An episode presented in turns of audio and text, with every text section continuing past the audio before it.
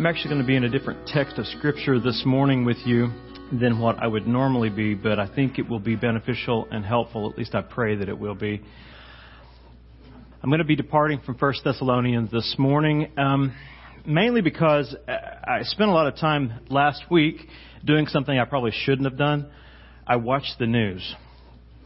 It's been three and a half months since I've watched the news, so things were pretty different from the last time I watched the news um, I'm blessed with not having an antenna at my house, and uh, I ended up going online and actually perusing some of the news broadcast, and I found them disturbing to say the least. As I looked around and thought about the darkness that we see in our culture right now, the disunity in our country right now, and the fear in the people around us right now, these things seem to be consuming our thoughts and our minds. And I think that we need to have a word of encouragement this morning to help us see clearly what God is at work doing through His people. And I'm going to take you to a text in Hebrews to help us do that this morning.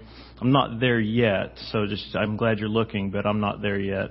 Basically, I, I want to try to remind you in the midst of this darkness and this disunity, I want to remind you of the importance of our unity and our fellowship and how important it is not only to us personally, but to the world.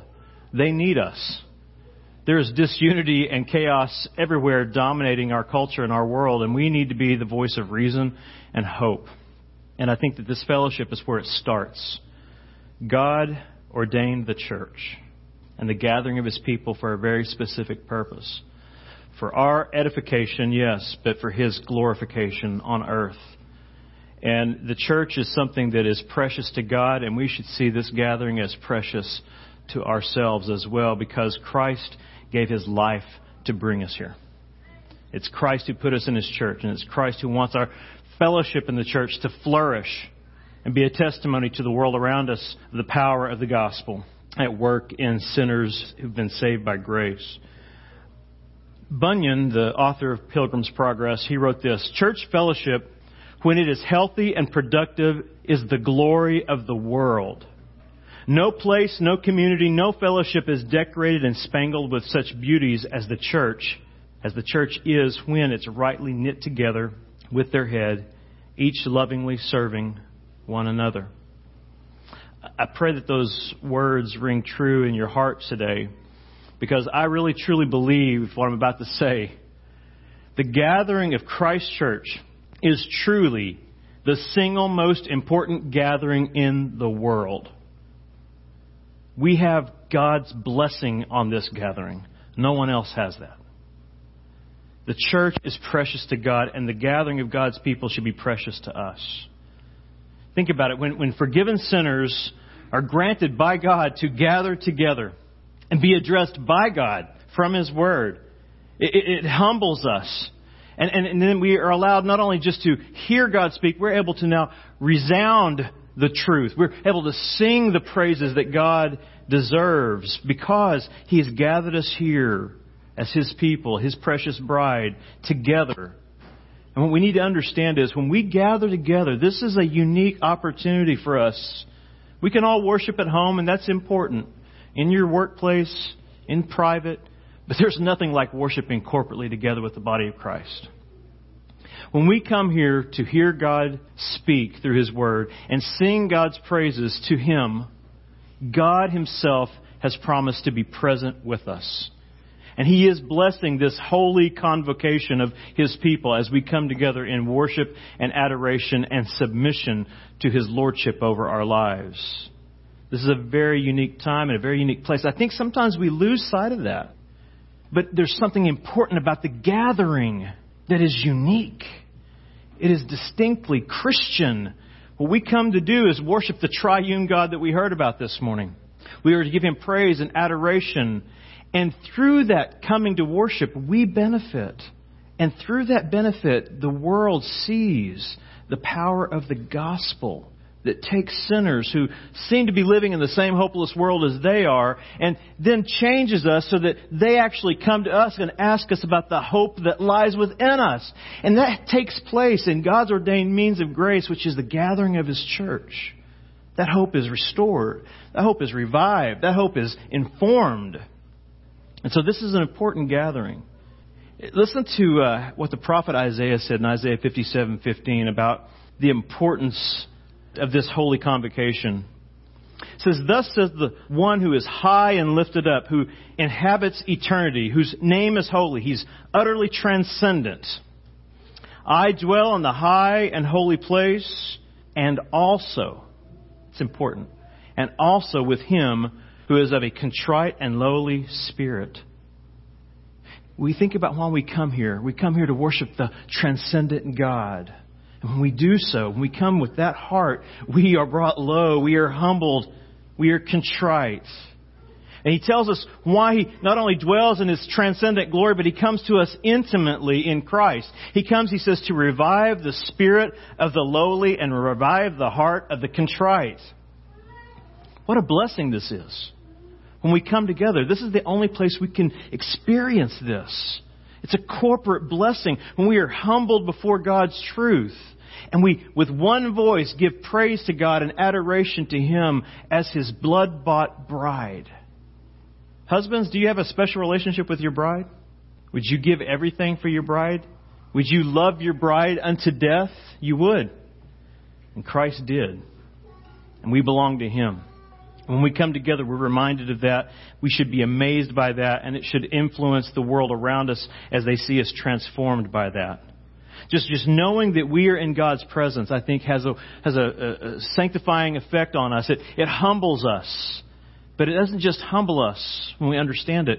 It humbles us and then gives us joy. It revives our soul to know that we can come before a holy God and bring adoration, bring praise that is acceptable in His sight. I hope that you're always amazed by that when you gather together on a Sunday morning or even a Wednesday night. I think we've lost our amazement over the work of God in the church. And I, I want that to be restored. I need it to be restored in my own mind. When, when I see what God has done to save us, and, and then we gather together and we can actually testify to it, we can joyfully praise God for it with one voice, I think that should be an absolute amazing thing for us as Christians. It's a miracle. This gathering is a miracle. Do you see that? People look for signs and wonders. This is a sign and this is the wonder of God's power and grace. Sinners saved by grace who come together with nothing else in common but Jesus and we are united to Him for eternity, that should amaze us. And I pray that it will, and I pray that it will encourage you this morning in a world that is without hope and lost. They need us. They need our amazement. They need our joy. I think the writer of Hebrews helps us with that. Go to Hebrews chapter 10 this morning. The writer of Hebrews tells us why we should not neglect this joyful gathering. In, in verses 19 to 25, he gives us really three reasons that I can see why we should gather together often. I'm going to read actually from verse 12 to get the full context this morning. But in 19 to 25, we're going to look mainly at these three reasons why we should gather together often. And trust me, saints, this is not a rebuke. All right, you're here. You're gathered. So this is a place to actually come together in God's Word and find joy over this reason that we do gather here often. Beginning in verse 12. But when Christ had offered for all time a single sacrifice for sins, he sat down at the right hand of God, waiting from that time until his enemies should be made a footstool for his feet. For by a single offering he has perfected for all time those who are being sanctified. And the Holy Spirit also bears witness to us for after saying, this is the covenant that I will make with them after those days, declares the Lord. I will put my laws on their hearts and write them on their minds. Then he adds, I will remember their sins and their lawless deeds no more. Where there is forgiveness of these, there is no longer any offering for sin. Therefore, what an amazing word therefore is in this text. Therefore, based on all that was just said, 12 to 18, since we have confidence to enter the holy places by the blood of Jesus, by the new and living way that He opened for us through the curtain that is through his flesh. And since we have a great high priest over the house of God, let us draw near with a true heart in full assurance of faith, with our hearts sprinkled clean from an evil conscience and our bodies washed with pure water. Let us hold fast the confession of our hope without wavering, for he who promised is faithful. And let us consider how to stir up one another to love and good works, not neglecting to meet together as is the habit of some, but encouraging one another, and all the more as you see the day drawing near. I want to do that this morning. I want to encourage you this morning by looking at this text. And I think in this text, and this will be my outline, we, we can see that, that God blesses his people in a special way when we gather together to do three things.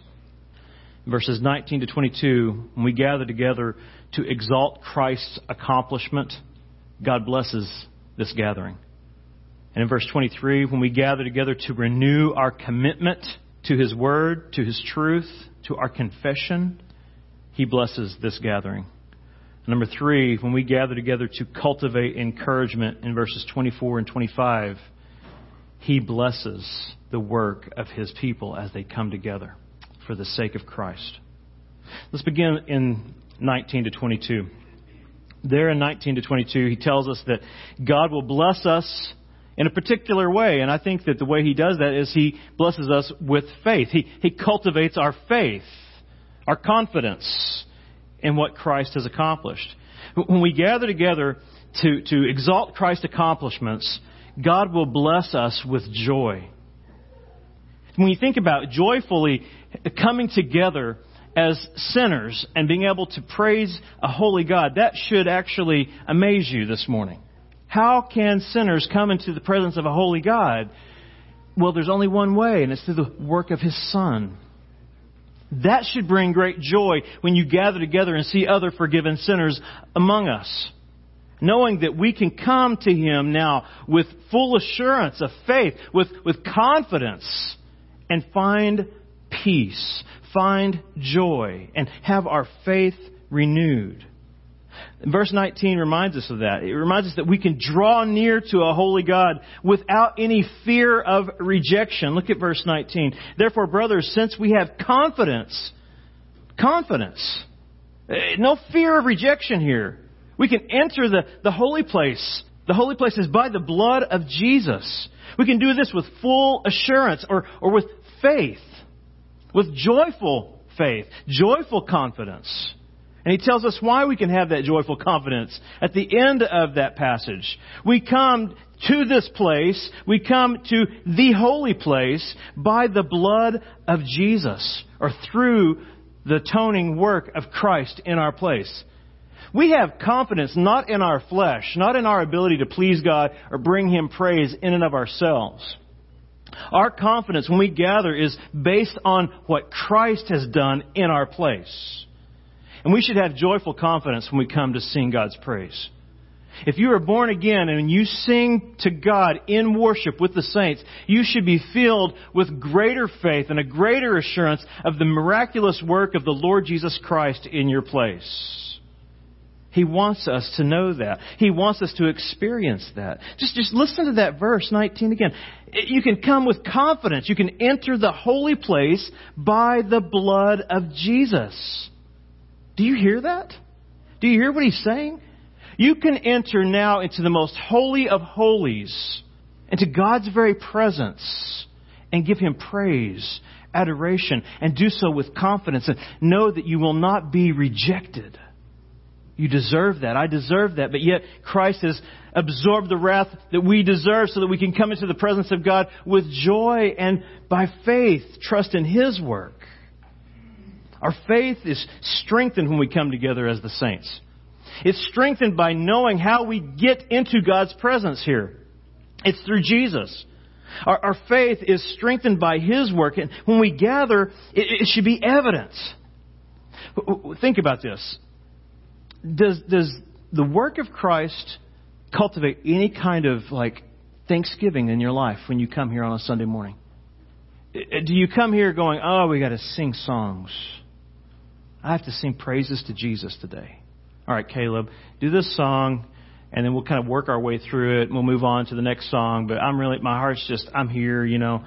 Uh, or does the song that's speaking of the work of Christ start to cultivate this joy in your heart, this remembrance of what Christ accomplished, so that when you begin to sing about the blood of Christ, or, or come thou fount of many blessings, when you begin to sing that, all of a sudden you're brought up into the heavenlies. And you recognize, I am in God's presence when I sing this song of praise. And you can do that with confidence, he says. This should amaze you we should be amazed and shocked by the reality of verse 19. And, and you should be amazed, especially if you are uh, at least open about your own struggle with sin. The only way we can come into God's presence with confidence and, and bring Him anything worthy of praise is because the blood of Christ has covered our sins. And God is well pleased with the work of His Son, so much so that He can pour it out over us and we can be accepted in His sight. That's how we enter into praise. That's what this gathering represents. The gathering of the saints represents the gathering one day we'll have in heaven before the actual throne of God. This is no different. When we come before God in song of praise and adoration, we are entering into His very presence. I, I think that that would change the way we view things like scripture reading on a Sunday morning. God's speaking preaching, God's speaking. We, we, we come and we, we take in these things, these means of grace so, so lightly sometimes, but, but they're not meant to be taken lightly. They're meant to be taken as weighty, not to discourage us, but to amaze us and fill us with joyful confidence, a faith that is unshaken in Christ. That's why I can enter into God's very throne room today. Do you think about your songs doing that? Do you think about your reading of Scripture and your response to Scripture as something that God is present, listening to, and observing? That's what verse 19 wants us to, I think, grasp. We, we, we can come with confidence into the holy places by the blood of Jesus, by faith, by, by confidence in what He's done, not what we could do. Isn't that good to know? We come into God's presence based on Jesus' works, not our own. All of my works are as filthy rags before a holy and righteous God. My, my best deed on the best day is no more pleasing to God than a filthy, bloody garment defiled by sin. But Jesus, He comes and He lives the life I could not live. He dies the death I deserved so that now when He's raised from the dead, He's declaring that we are just in Him, justified by His works. And we can now enter into God, the Holy God's very presence without fear or shame. Saints, when we come together, that's what we're celebrating. That's what this gathering is about. Eh, just think about this we are given full access into heaven through the blood of Christ. Full access to God, Holy God's very presence. And I want you to, to think about it. God isn't letting us into His presence because the blood of Christ sort of makes us tolerable in His sight. No. The blood of Christ makes us loved in His sight. He doesn't tolerate us in our worship. He doesn't tolerate us in glory one day. He embraces us because of His Son's great love for us that was expressed at the cross. Think about when you come to worship, when you come to gather with the saints and sing praises. Do you realize that you're doing what no sinner deserves to be able to do? Your voice is being carried into the throne room of God, the very presence of God, and He is accepting it, not just tolerating it. He is loving it because it is the evidence of the work of His Son at work in us that covered us and made us acceptable in His sight and loved. I think about that when we come to hear the word. It's amazing to me that as struggling sinners, we still can even grasp anything from God's word. Because as Paul Priest pointed out Wednesday night, not humbling yourself and not confessing your sin and not dealing with what's really going on in your heart is like putting wax in your ears. You don't hear the word of truth. Yet God, in His grace, has an ability to remove that wax. And, and knowing that I still struggle with that, that I still struggle with indwelling sin and temptation, there are times when I think about coming to God in the midst of a, a fallen condition, a midst of a sinful act, and thinking, I can't go to God. He won't hear me until I get my act straightened up. Folks, that's Arminianism. That's not the gospel. God accepts my voice, my cry for help, my cry for mercy because of His Son's cry on the cross of Calvary. That's why He hears me when I'm fallen, when I am struggling in sin. That gives me great confidence. Even if I don't feel worthy, in Christ I've been made worthy, declared to be just by the justifier himself, by his own sacrifice, because of his atoning blood. I think that, that confidence that we should have that the writer of Hebrews says here in 10:19 I think that, that that kind of confidence will be cultivated if you better understand what Christ did in this act of atonement. Go with me one chapter back to chapter 9 verse 11. And if this can't cultivate joy in you, I'm not even sure you're born again. So read carefully. But when Christ appeared as a high priest of the good things that have come, then through the greater and more perfect tent, not made with hands, that is, not of this creation, he entered once for all into the holy places, not by means of the blood of goats and calves or by human work, is what he's saying, but by the means of his own blood, thus securing an eternal redemption. For if the blood of goats and bulls and the sprinkling of defiled persons with the ashes of a heifer sanctify for the purification of the flesh, how much more will the blood of Christ, who through the eternal Spirit offered himself without blemish, perfectly righteous, how will that not purify our conscience from dead works to serve the living God. We come with joy to serve the living God because of Christ's sacrifice. Just ponder that blessing. Ponder that reality. It's not just a future esoteric hope. It is a reality that's not yet made manifest, but it is the reality of our standing before God. We are His servants in Christ and for Christ's sake. His blood is what covers us. His righteousness is now imputed to us so that we are not, again, just tolerated. We are fully embraced by God Himself, and we should have great confidence when we come together to worship Him over that truth. We can enter into God's court now with an offering of praise that is actually pleasing to His ears. I remember when I was born again and I was in a uh, county jail in Okmulgee the night before, I was angry at God. Things weren't going well for me in college, and I was frustrated. And I didn't necessarily curse God, kind of thing, but I, but I complained, and I was bitter. And then God, in His grace, snatched me up from a county jail and said, "You're mine." And I bowed the knee to Christ in that cell. And all of a sudden, I found my heart full of joy and praise and adoration to this God I had barely even known. And now I knew him because he had chose to know me in Christ. And now my words were pleasing to God because he was changing my thinking, my actions, my very nature itself, so that when I cried out to God, He was pleased, even in my weak pleas for help. He was pleased because He saw that I was trusting in what He provided to make me right in His sight. That should bring us joy to know that we can do that this morning. That you can actually sing and God is pleased. Now listen, when I sing privately, nobody's pleased. Alright? Not even me. But I can have great confidence knowing that God can look past my fallen condition and see the blood of Christ covering my weak singing.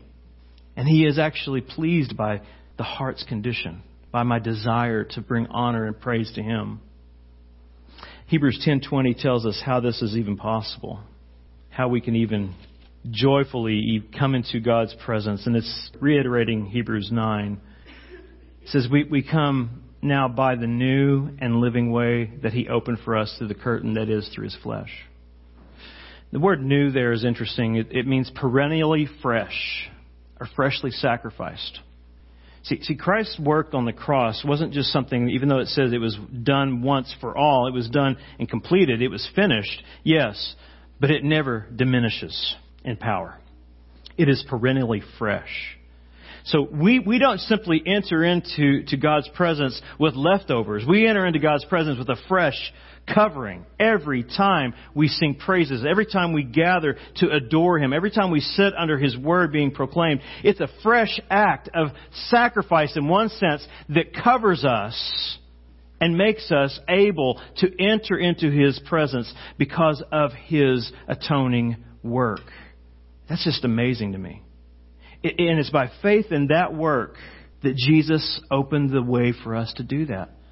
Apart from the work of Christ, we could never enter into God's praise, no matter how many good deeds we tried to do, no matter how religious we were trying to be.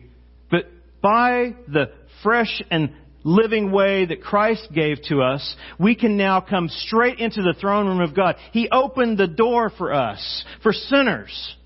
He didn't crack the door open so we could peek in either. He kicked the door open. He opened it all the way so we could walk in. We can have unhindered access to God now through Christ's atoning sacrifice. Does that revive your hearts this morning? Look, the world is trying to find all kinds of ways to, to get to God. They always will. They'll never get there apart from Jesus. You have gotten there because of God's sovereign grace. You should be excited by this. You have what the whole world needs and doesn't even know that they should want.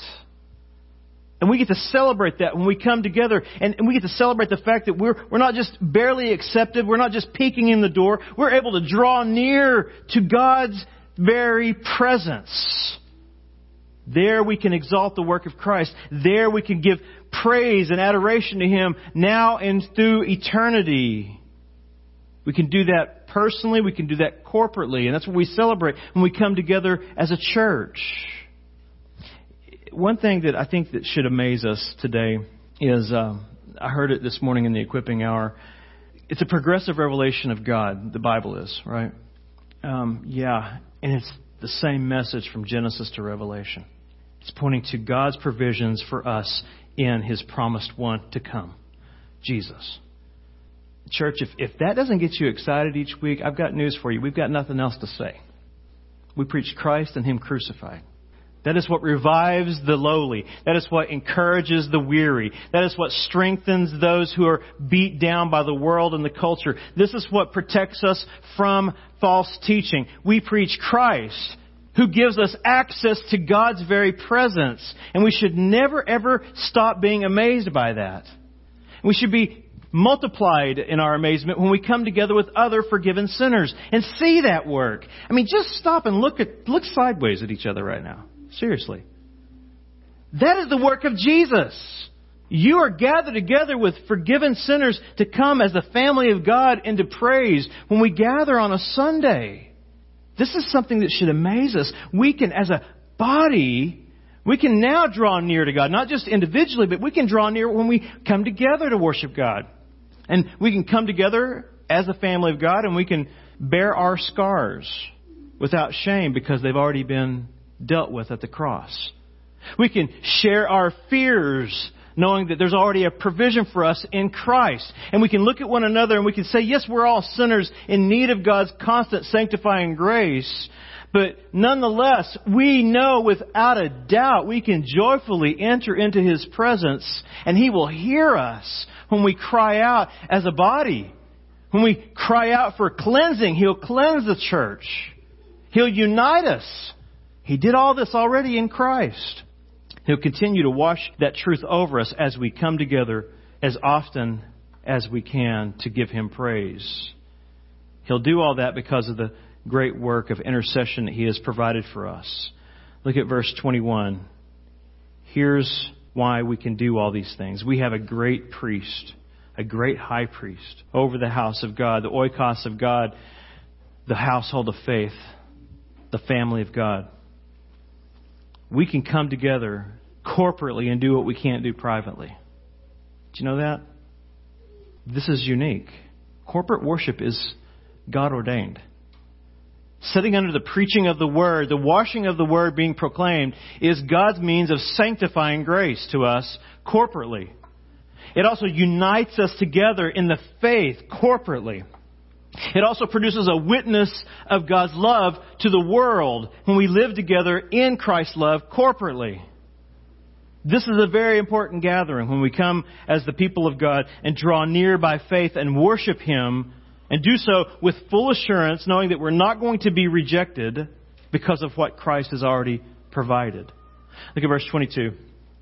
That's why he says, Let us draw near with a true heart in full assurance of faith, with absolute confidence, with our hearts sprinkled clean from an evil conscience and our bodies washed with pure water. He's telling us here in verse 22 that those, those who trust in Christ's accomplishments have already had their hearts sprinkled clean, but they're continually being cleansed. When Peter comes to Jesus and he, he wants to wash his feet and, and he says, no, I can't do that. He said, well, if you don't, if you don't have this, if you don't do this, you have no part of me. And then he says, okay, do the whole thing, douse me, right? He was a Baptist, I'm sure, at that point. And he says, no, you don't need that. You, your feet are dirty because you're living in the world. You've already been made clean, but you do get a little bit of the dirt of the world on you from time to time. But you can have great confidence even in that. You, you are being sprinkled clean when you come together under the preaching of the Word, under the teaching of God, as He gives you the truth in unity and in spirit and truth. I hope that the revelation of your cleansing in the past and the present cleansing here in the present never ceases to amaze you. It should be an amazing thing for us to think about the supernatural work that's going on when we even gather on a Sunday morning. It should revive us. It should, it should help us understand the importance of what this revelation is telling us. The work of Jesus is not just a one-time thing that you, you, you do the deal, you make the deal, you cut the deal with God, and you go on living the way you want. No, He wants us to be continually being cleansed, continually being shaped into the image of Christ.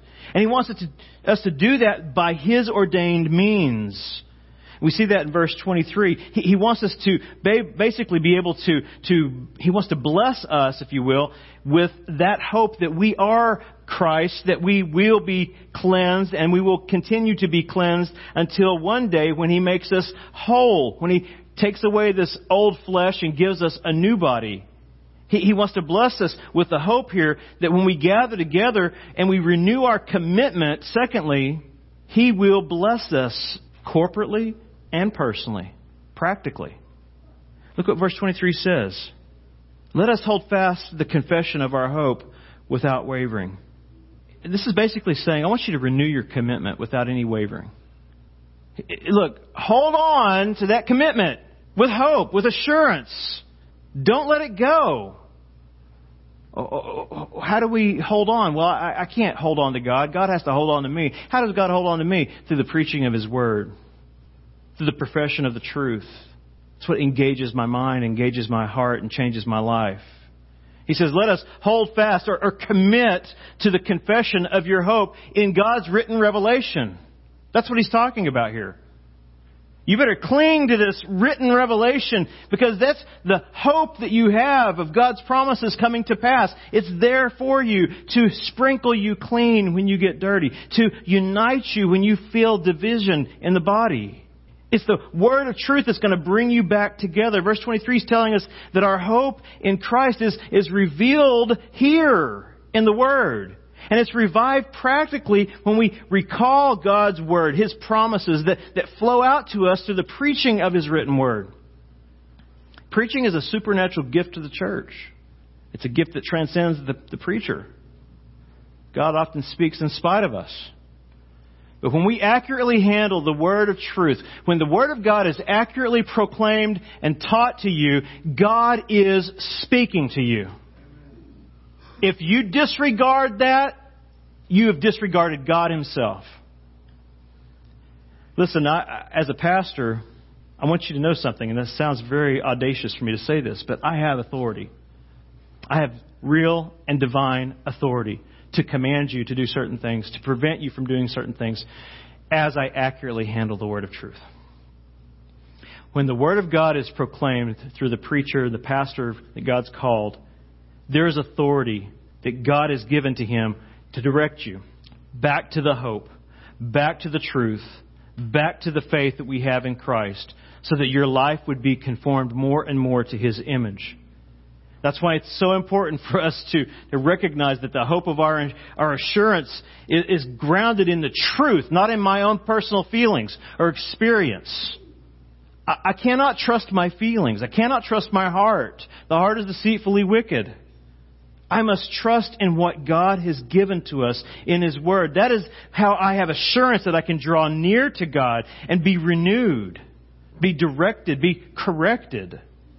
And when we gather together often to, to go through that experience together, through hearing the Word proclaimed, the, the Word of promise, the very thing that anchors us to our hope in Christ, church, you will be sanctified. This is God's means of sanctification the washing of the Word. And when we do this accurately, when we do it faithfully, your hope will be revived. Your hope will not waver. That's what he says in verse 23a. He says, Let us hold fast the confession of our hope, the, the profession of what we believe, which is our hope in Christ, without wavering. Do this, do this continually. Do this constantly. Let us hold fast. That word hold fast there means let us nail down. Let us maintain our hope through the constant nailing down of the truth as we submit to the preaching of the Word. That's why it is so important for you to be here on a Sunday. It's not because of the personality in the pulpit. It's because of the personality behind the pulpit. God is speaking to you, and He doesn't want you to waver. He wants you to nail down your confession or the hope that lies within you. He wants you to maintain that without wavering. And that's only going to happen when He's speaking to you according to His Word, consistently, faithfully, washing you, making you more and more into the image of His Son. I, I really believe that the way this is sort of framed up here in this text, that, that preaching is like, like God's hammer. Preaching is, is what God uses to drive the nails of hope down deep into our weary souls. That's what's going on in preaching. The preacher may not be impressive, and he's often not, but the Word makes a deep impression as we submit ourselves to it. Here's what the Word will do. The word of confession here it's referring to our profession of what we placed our faith in, namely, right, the work of Christ as revealed in the word of promise, the gospel. And, and that gospel that comes to us consistently and faithfully will have a sanctifying effect upon us as Christians. It doesn't just get us in the kingdom, it keeps us growing in the kingdom, growing more and more into the image of Christ as you hear it preached and taught. But this gathering together often is God ordained. It's something that He wants you to come to do so that you can be under the preaching of the Word. Because under the preaching of the Word, we learn to confess a couple of really important things. We learn to confess, number one, that we who were foul and rejected due to our sins are now loved and accepted by God's grace because Jesus took our place because Christ was condemned in the flesh in our place and his blood has washed us clean, we can now know without a doubt that we are accepted in a holy God's sight. Listen, apart from Jesus, the throne that's spoken of in the book of Hebrews, which we refer to as Christians as the throne of grace in the text, it's the only place in the Bible that the throne is mentioned as a place of grace. For everyone else, that's a judgment throne where the holy and righteous judge metes out perfect justice against all sins and all those who will not turn to his son. But for us, the very place of judgment now became the place of blessing, acceptance. We learn that through the preaching of the word. We also learn to confess that we, as regenerated people with new hearts, as the Hebrews 10, 12 to 14 says, we, we've been given the law of God in, in our hearts, written in our heart. It's, it's there. And now we can hate the very things we used to love and love the very things we used to hate. We can now hate our sins and love righteousness, love obedience, love God's commands. We can do that because through the preaching of the Word, we learn that through the Spirit of holiness, we are indwelt and empowered to magnify Christ. It's the Spirit who writes these things on our hearts. It's the Spirit that brings conviction and transformation in our lives. It's, it's, the Spirit that works sanctification out of us. God is both doing the work and He's willing to work, right? God is the one who is cultivating this salvation out of us. He's, he's bringing it to the top. He's pulling it out through His grace, through His Spirit at work in us. And that comes through the constant hearing of the truth. How, how often, uh, it's been three and a half months since I watched the news, but how often do you watch the news? How much time do you spend on Facebook per day? You hear a lot of voices. You hear a lot of preaching, but it's not from God. It's from the world. And, and you need to have your minds renewed daily by the Word. And you need to have your hearts and minds renewed weekly as you come together on the Lord's Day to hear God address you. If you want to have confidence, if you want to have assurance, and you want your confession to be nailed down, then you must do this because God has willed it. If you are born again, this is your desire as well. God's will is not a mystery. God has revealed His will and His Word to us clearly. Go through the Bible and you can see in the New Testament where it's God's will that we do this and God's will that we do that. And listen, if God's reigning in your heart, no one has to twist your arm to sit under the preaching of the Word. You will want it. And if you can't get it here, you'll go someplace where you can. Because you are united to God through the work of Christ. You want this. You want it more than anything else. And God will draw it out of you. He'll draw out that desire because verse 23b says, the one who has caused us to hold fast to our confession without wavering is also the one who promised and is faithful. He's going to nail it down for us. But brother, I want to be in, a, in on that deal. I want to work in it with him. I want to walk with him in this process. I don't want to just be a bystander. God wants this. God wants me to, to work in this salvation in such a way that it's a joyful declaration that I'm thankful for what Christ has done in His work of salvation. He, he wants me to do this. And He says, look, I promise this is going to happen because I'm faithful. Do you realize that? Do you, do you realize that God's going to get this work done when we gather together for the sake of His name and for the good of His people? Our, our weekly gathering is where God has chosen to do that. He's chosen to speak to us here. He's chosen to revive us here. He's chosen to remind us of the promises He's given us in His Word through the preaching here and the teaching here and through the personal edification we experience here. God, who is faithful, has promised. He is going to do this work. And He wants us to rejoice with Him in it. That's why we come on a Sunday. That's when we come on a Wednesday. Listen, I, I think that it is an absolute shame, unless you are ill or providentially hindered, for you not to be here whenever the saints gather. I'm not making it a law. I don't have to. The Spirit of God who is in you will compel you to hear the Word, to submit to the Word, to encourage others with the Word. And we do that in a way that is God honoring when we do it together corporately. In verses 24 and 25, we learn something a little different about what God does in this gathering. We learn that God will bless us not just with faith and hope, but also with Christ's love when we gather to cultivate what he just said cultivate encouragement, not just corporately, but personally, as we gather corporately. Look at verses 24 and 25. Let us consider how to stir up one another to love and good works, not neglecting to meet together as is the habit of some, but encouraging one another, and all the more as you see the day drawing near. He's saying, let us, in light of full access before God through Christ's blood, let us, let us. Why wouldn't you? In light of what Christ has done, the access we have before God to come into His presence, and to sing praise and adoration, why wouldn't we want to do this? That's kind of what he's getting at. Let us do this. I mean, why not? Why wouldn't we?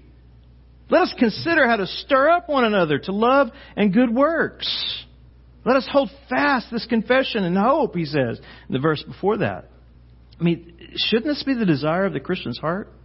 Saints, when, when we are drawing near to God through Christ, to, to exalt Him, to praise Him for His great love for us, wouldn't you think that that would have a sanctifying effect on our desire to draw near to others, to share in Christ's love? Isn't that why we come together? This is not a performance. This, by the way, I'll just say it now, just so we all know I'm clear on this. This is not a stage. There is no performance being done up here. This is a place where the Word of God is elevated above you, where we see God and we hear God speak and nothing else.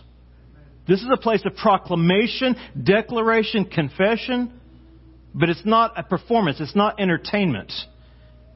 We come here to submit to God's means of grace. And when we do that, we come here to gather and exercise that grace with one another out of the joy of knowing we have full access to God through Christ's blood. And we get to share in that. Do you ever think about this? And maybe this is a, maybe this frightens you a little bit, but you're stuck with us for eternity. All right? I mean, we're not going away. I mean, that's the truth. So why wouldn't you want to encourage one another? It's not a place to discourage one another. It's not a place to beat up one another. It's not a place to diminish one another. He says in verse 24 that it's a place that we're called to consider how to stimulate love and good deeds and encouragement. He says, let us think of ways. Consider. Use the mind. Consider Think of ways when you gather together in the presence of God with full access to His throne in praise and adoration for, the, for Christ's work. Think of ways now when you're gathered in the worship that you can now stir up one another. I love this phrase, stir up. I don't think the English does it justice. It actually means to take a big stick and poke somebody in the back. It means prod, provoke, It doesn't sound as pleasant as stir up. But the idea is, if, if you've been brought into the presence of God and you see your brother or sister wandering from that presence, get a big stick and poke him back because he's missing out. Bring him back a line. Bring him back around. Show him that, look, I'm here. I want to stimulate you to love and good deeds and encourage you. I'm here for you. I want to see good works flow out of you. And do this out of love for Jesus. Because that's why He gathered us together. See, our work together, what I'm doing is, is monologue here, right? But what we do together is dialogue.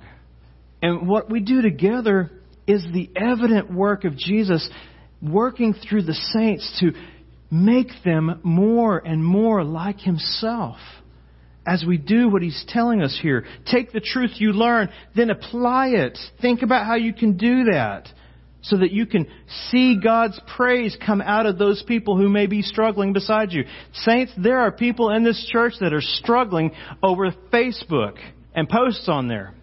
We need to be careful with how we use that tool. Are you provoking people unto good works and love? Or are you beating them down and ridiculing them? It's time to stop that as God's people. It's time to point them to the truth. It's time to encourage them in the truth. It's time to rebuke them at times in the truth. But do it with love. So that the world sees, and trust me, the world sees what happens on Facebook. And it brings reproach on Christ's name many times. But we want the world to see that we who have been able to be united in Christ and come into His presence, we love each other enough on earth to actually care for one another. That's what he's saying here. God, God wants us to do this because he wants to bless us. He wants to protect us. He wants to unite us in his love when we gather. And I think this gathering is designed to do that. I think this, this gathering is designed by God to be the forge where biblical encouragement and Christ-like love is fashioned and welded together for the good of God's people and the praise of God's name. That's why this is an important gathering on a Sunday morning. That's what we're called to do. We're to testify to the world that the power of Christ is not something that just changes us on the inside, but it changes us from the inside out. By the way we interact, people see that. Go back to Hebrews 10. Look at verse 25. Here's how often we should do this. How often we should stir up one another to love and good works.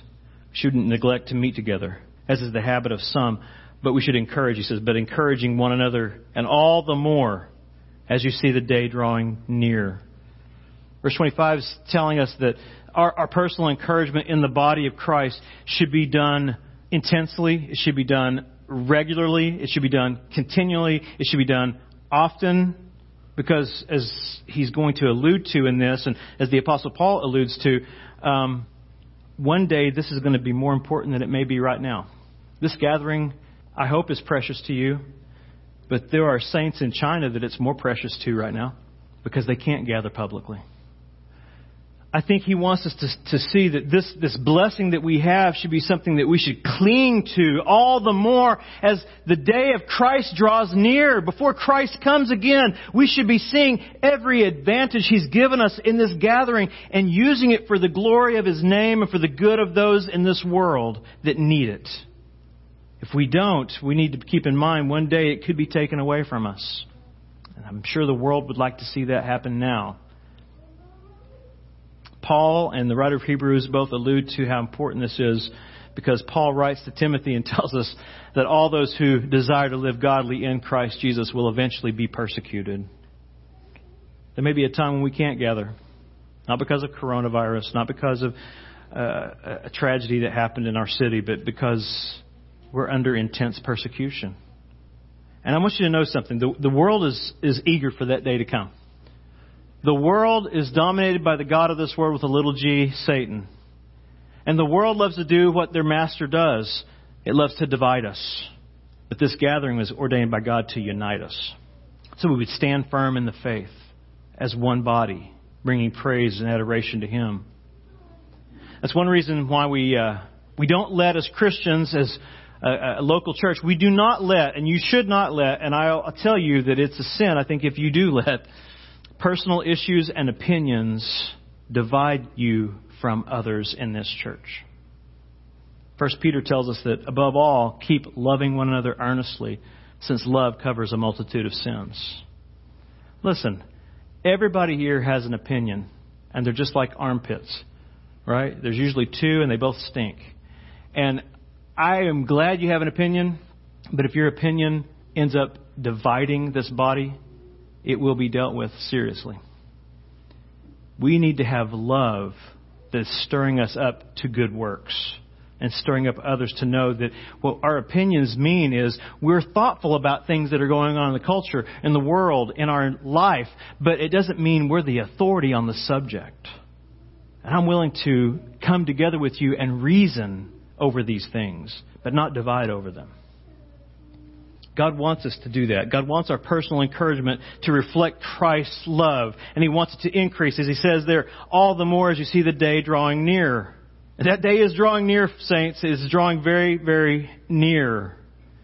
Dark days that were prophesied about in Jude, in Timothy, and in Peter, those dark days are here. They're here. They may have not manifested themselves in the fullness yet, but they are upon us. And as we face those dark days and the great day of Christ's return, I, I pray that we'll see the value of this gathering more and more as more precious to us. This gathering isn't just commanded. This text is often used to try to guilt people into coming to church. I am not doing that. If the Spirit of God can't compel you to come to church, I am not greater than the Holy Spirit. It's, it's not just simply commanded to, to be here, is what it's saying. It's given to us because it's needed. We need it. We are a needy people. Aren't you glad God saves the needy people and cares for needy people? Because we're all needy. It's a means of grace. It's a means of grace that God has given us to help us do some very important things. It's to help us stand out in this dark culture from the world. Coming here will make you stand out from the world around you. Coming here and submitting to the Word will help us stand united in the midst of disunity in this world. Coming here and submitting to the Word is needed because it'll help us stand up against compromised Christianity that seems to be sweeping through the land like wildfire today. Coming here will protect you from those who reject the authority of God's Word to embrace sinful lifestyles as a normative act between humans. It is not. It is sin and an abomination before God according to His Word. We love those who are caught up in it, but we cannot condone it because God will condemn it. And we love them too much to let it be condoned, and we love God too much to let it go unwarned. Coming here and standing up Learning to stand against compromised Christianity will protect us from those who want to today, of all things, politicize the gospel. Those who want to distort the gospel by equating social justice with the gospel. Saints, social justice may come out of the gospel in some form, in some way, but it is not the gospel. And if you don't agree with them on that subject, those people will be the ones who slander you, persecute you, shame you, and even come after you physically one day. So we need to be prepared for that day, and we come here to do so. And just, just so we're not overwhelmed by that, let's go to Matthew real quick. I'll end with this Matthew 5.